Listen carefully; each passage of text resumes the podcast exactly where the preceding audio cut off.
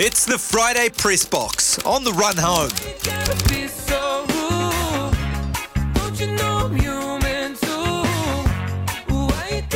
It is indeed a time for the Friday press box with all around good rooster. I've been told, George, that that is your official title. Uh, George Berry is with us. So good rooster, George Berry. Uh, welcome to the show. Thank you for your time. I wanted to start with a bit of NBA chat today. First up, my mighty San Antonio Spurs, Victor Wembanyama, the most hyped player in a generation, has made his debut. 15 points. We'll forget about the five fouls. Uh, what did you make of it? Yeah, g'day team. Also, something I've mentioned is that he had five blocks, and um, the kid's an absolute freak. And uh, for, for the hype that he's had, and pundits saying, you know, he's the best prospect since LeBron James, other prospects saying he's more talented at his age than LeBron James. You know, he's this, you know, like you say, once in a generation talent. He's he's certainly living up to it. And I've listened to a few podcasts he's done and a few interviews, and he does seem very level-headed, very content, and um, ready to kind of take on any criticism, and that'll come with his the, the nature of his fame and his, his stature in the league. And yeah, it's, it's really cool. Probably for the first time in in a wee while, we're really starting to see that next crop of, of NBA talent starting to make their mark and and you know um, take the court. You know the likes of Chet Holmgren as well, and at OKC who was drafted last year but missed the whole year with injury. He's back and he he looks incredible as well. And for the first time in yeah a, a very long time, it's um, it's really cool to see these rookies and, and young players kind of making their mark on the league. Um, and it, it, the NBA is certainly in very good hands for the future. Yeah, it certainly seems that way early doors at the moment. George, Steve, for you, I mean, this kid Victor, he's 19 years old, over from France. The hype has been enormous. Now, different cultures and the like, obviously, and different people can deal with those sort of pressures differently. But do you think there's any danger in introducing a guy that young to this much hype? Oh, he's clearly. So. Oh, sorry, sorry, sorry mate. I was going for Steve there. Yeah, no, my bad, my bad. Go on, Stevie boy. Uh, uh, yeah, we've clearly got a lot of talent, right? So you know you have to look after kids like that. You can't just throw them out into the wolves. It's, it's the same in rugby. You can't just throw, you know, kids out of school into Super Rugby. You got to you got to guide them in. You they they need some protection. They mm. can't be expected to play every game until he gets his body in, into uh, you know a, a, stronger position where he can do stuff like that. So you, you got to make sure you look after the kids. Mm, all uh, 2.24 meters of him. I think I could stand on Steve's shoulders, and we probably still wouldn't reach his head.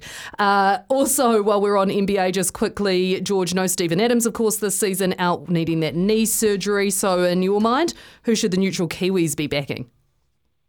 Yeah, I think the whole Steven Adams injury thing, um, the Memphis Grizzlies will really feel that one. And I, I hate to be the devil's advocate, but I think this is going to be a really interesting time in Steven Adams' career. And I don't know if it's been talked about that much. He's 30 now, and while that mm. seems young and he seems a lot older, and he seems like he's been in the league for about 20 years.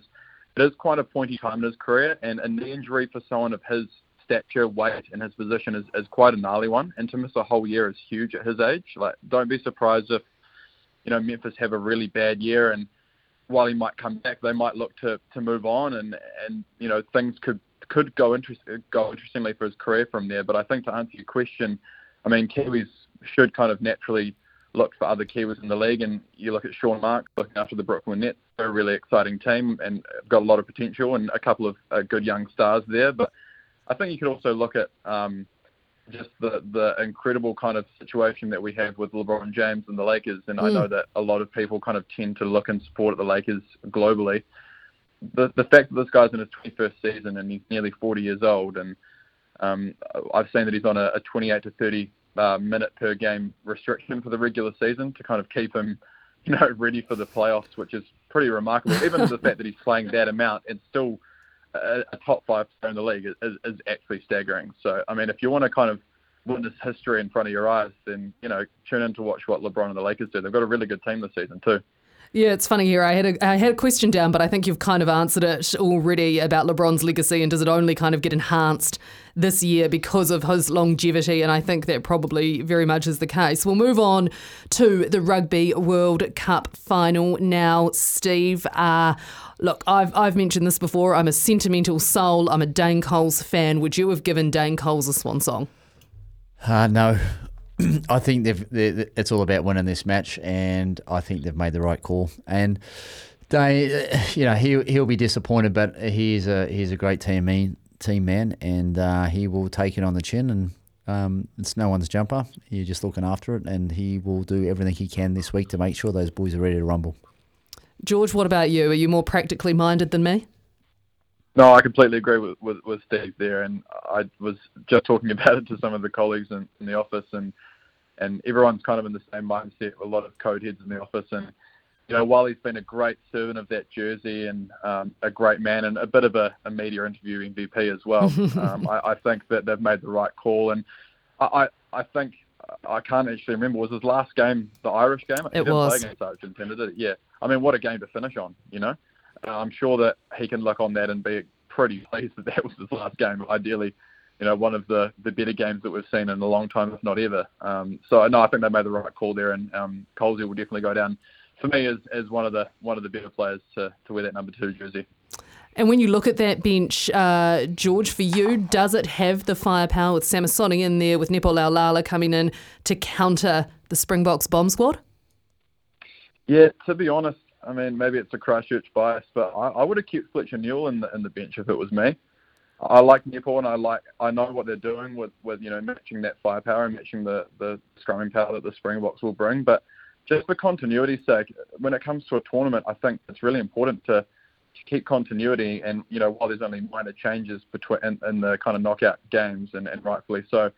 For me, I just think having Fletcher and Tamaiti come on at the same time and they really proved it in those last two matches for me. I was really, really impressed. So personally, I would have kept Fletcher in there, but other than that, I'm really happy with with our with our squad. I think from from nine to fifteen, we well and truly outmatched the backs and the Springboks. Uh, it's it's really a forwards game for me. It's going to be super interesting to see how we match up against that power. You- Steve? You just cannot find anyone in Christchurch that wants any other play except for a Canto. they must I'm it. going to let it go. They must teach it at school down there or something. Uh, Steve Devine is not a huge fan uh, of one of our great southern areas. It must be said. Uh, he's had some he's had some bad times there in his playing years, and I think it might have scarred him for Once- life. Once you're a Cantab, you're just for life. Every player has to be playing every weekend. No, I, I think they've made the right call. I think Nepo, they need to make sure that scrum is rock solid, and he's the best man to be able to do that. Um, we run a bit of a risk around around the field. He's a big man that doesn't sort of move so well as some of the younger boys, and also the possibility he doesn't mind a red card either. So, uh, but you know, fingers crossed, and we get away with it. I'll stay with you for this one, Steve. After what we saw happen to the All Blacks at Twickenham, despite the fact that that was obviously quite a different side with the injuries and stuff that, and things they were dealing with, for you, does South Africa have a psychological edge? No. I, I think the Africans were like, oh, we put 30 points on these guys, we'll be fine. And I think the All Blacks have been in their room all week, headbutting walls, uh, just getting ready for revenge. And I, I I think that's the psychological difference that we need. George, what about for you? Do you think the mental game will be at play here? No, I don't think so. I, I, tend to agree with, with, with Steve. I, I think that that game probably isn't the best indicator of of how this All Blacks team has, has been performing in the last few games. And I've been, and while I've obviously had my doubts and, and skepticism on the All Blacks in the last kind of you know 12 to 18 months, I think this has been a pretty inspirational run, not just with their performance, but their mental fortitude as well. When you look at how they've come together as a team, they've silenced the critics, and obviously they're using that for motivation, and rightfully so. I I think that the mental fortitude that the All Blacks are carrying, and I don't know what's going on at training. I'm seeing a lot of Richie McCaw at trainings. I think having people like that around at camp Here we is, go. is only going to boost. Only going to be Uh, boost and, you. and Dan Carter too, oh eh? my goodness, that was unintentional. That was unintentional. I mean, I think Conrad But I Smith's think- been there as well. Just saying, didn't didn't hear his name mentioned. And Beaver. Yeah, look, that was un- unintentional, but you know, well played. Um, yeah, no, I think I think the mental fortitude is, is a massive part, and um, I just think that, that that is a massive ingredient to to a, to a win. I, I haven't felt as nervous as I did during the week leading up to the All Blacks Ireland game. I don't know about you guys, but I just haven't felt the the nerves that I was feeling leading up to that game. I, I just my, my only doubt is I've seen I've seen the All Blacks in the last two years put on a big performance, but, but I haven't seen them back them up three weeks in a row, and that's my only concern. Is uh, quarter final was big, semi final was big, um, and played well. I, I have in the last two years. I haven't seen three in a row. That scares me. Wait, I don't. I don't need to be scared right now. Oh, sorry. Steve, sorry. I'm, I'm just. Did you not get at the start of the show? I'm nervous enough as it is. That's just my nature. And now being scared's and good. now you've gone and put that in my head. Being scared's good. It, it adds it adds uh, concentration. It adds Ah, preparation. yes, and focus. And all right, focus. all right. Uh, let's touch on some cricket as well on the panel here because a lot happening, obviously, at that One Day World Cup over in India. The Black Caps play Australia tomorrow night. But the first thing I actually wanted to put to both of you is if you had a choice, because England are obviously doing very poorly, if you had a choice between who you would rather see not make the semi-finals, would it be England or Australia? George, I'll start with you. England, hundred percent. Lock it in, Eddie, without a doubt. Now, Steve, I feel mean- like I'm, I know where you're going with this. Yeah, I- I- yeah. England, just uh, my only, you know, the English cricket team is almost as boring as the English rugby team. so I'm going, I'm going England out in both. All right, fair enough, fair enough. I thought that I might get a uh, get a difference in opinion there, but look, let's be honest. As long as the Caps make it through, we'll all be happy. Are we freaked out, George, by the prospect of an improving Australia come game time tomorrow night? Um, I think you've always got to be keep the blinkers on for Australia. Um, but I think that the way the Black Caps have been playing it has surprised me, especially they got off to a, a racing start. But I really like the format of this ODI tournament, and I know that there's been a lot of chat about the death of ODI cricket, and obviously their sport, you know, sports have their peaks and troughs in terms of what's trending and what's not. But I've always really loved ODI cricket, and I've really loved watching just this tournament. And, and while the crowds haven't been great, I'm sure that's not a, a great kind of motivator for you know the, the powers that be who are deciding the future of cricket. I've really been enjoying it, and I mean you've always got to be worried about Australia, of course, and maybe they'll make a, a kind of late run like a, a bit of an All Blacks knockout situation, but. I think the Black Caps are pretty sound, and we've got some incredible players. I mean, um, Rachin Ravindra is playing some absolute incredible cricket, and what a what a star for the future. So, I mean, there's some really really good cricket being played, and no, I back I back what the Caps are doing, and um, I think a, a little match up with Australia will be extremely exciting. Uh, and just one last one that I'm going to put to both of you as well. I'm sure you will have seen doing the rounds on social media channels. Uh, the Black Caps got an audience with His Holiness the Dalai Lama up in Dharamshala while they've been waiting for this game against Australia. That's the same location that they played. India. Uh, a couple of nice photos that came out, and one of them he's holding Kane Williamson's hand, and you know, let's hope that the Dalai Lama has a bit, has some healing powers for the sake of the Black Caps this tournament. But just out of interest, if you ever had the opportunity to meet the Dalai Lama, what do you think you'd say to him, Steve? I'll start with you. Oh, I'd get in trouble for sure. I'd be briefed. I would have been briefed beforehand on what not to say. So I don't know. I just, um, I don't know. Does he have a? Would you have a beer with him? I don't, probably not. I don't think so. Um, a tea.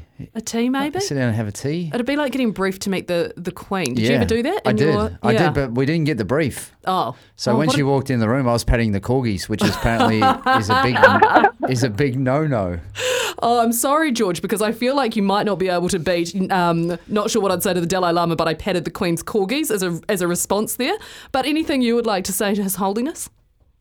I'm glad Steve met the Queen. I mean, rightfully so. But um, I think for me, um, well, fun fact about the Dalai Lama: one of his hobbies is um, fixing watches. So I'd just give him a couple of my watches to fix. Probably nothing, nothing too major. I don't know. That's No. probably it from me. I wonder if he's a fisherman.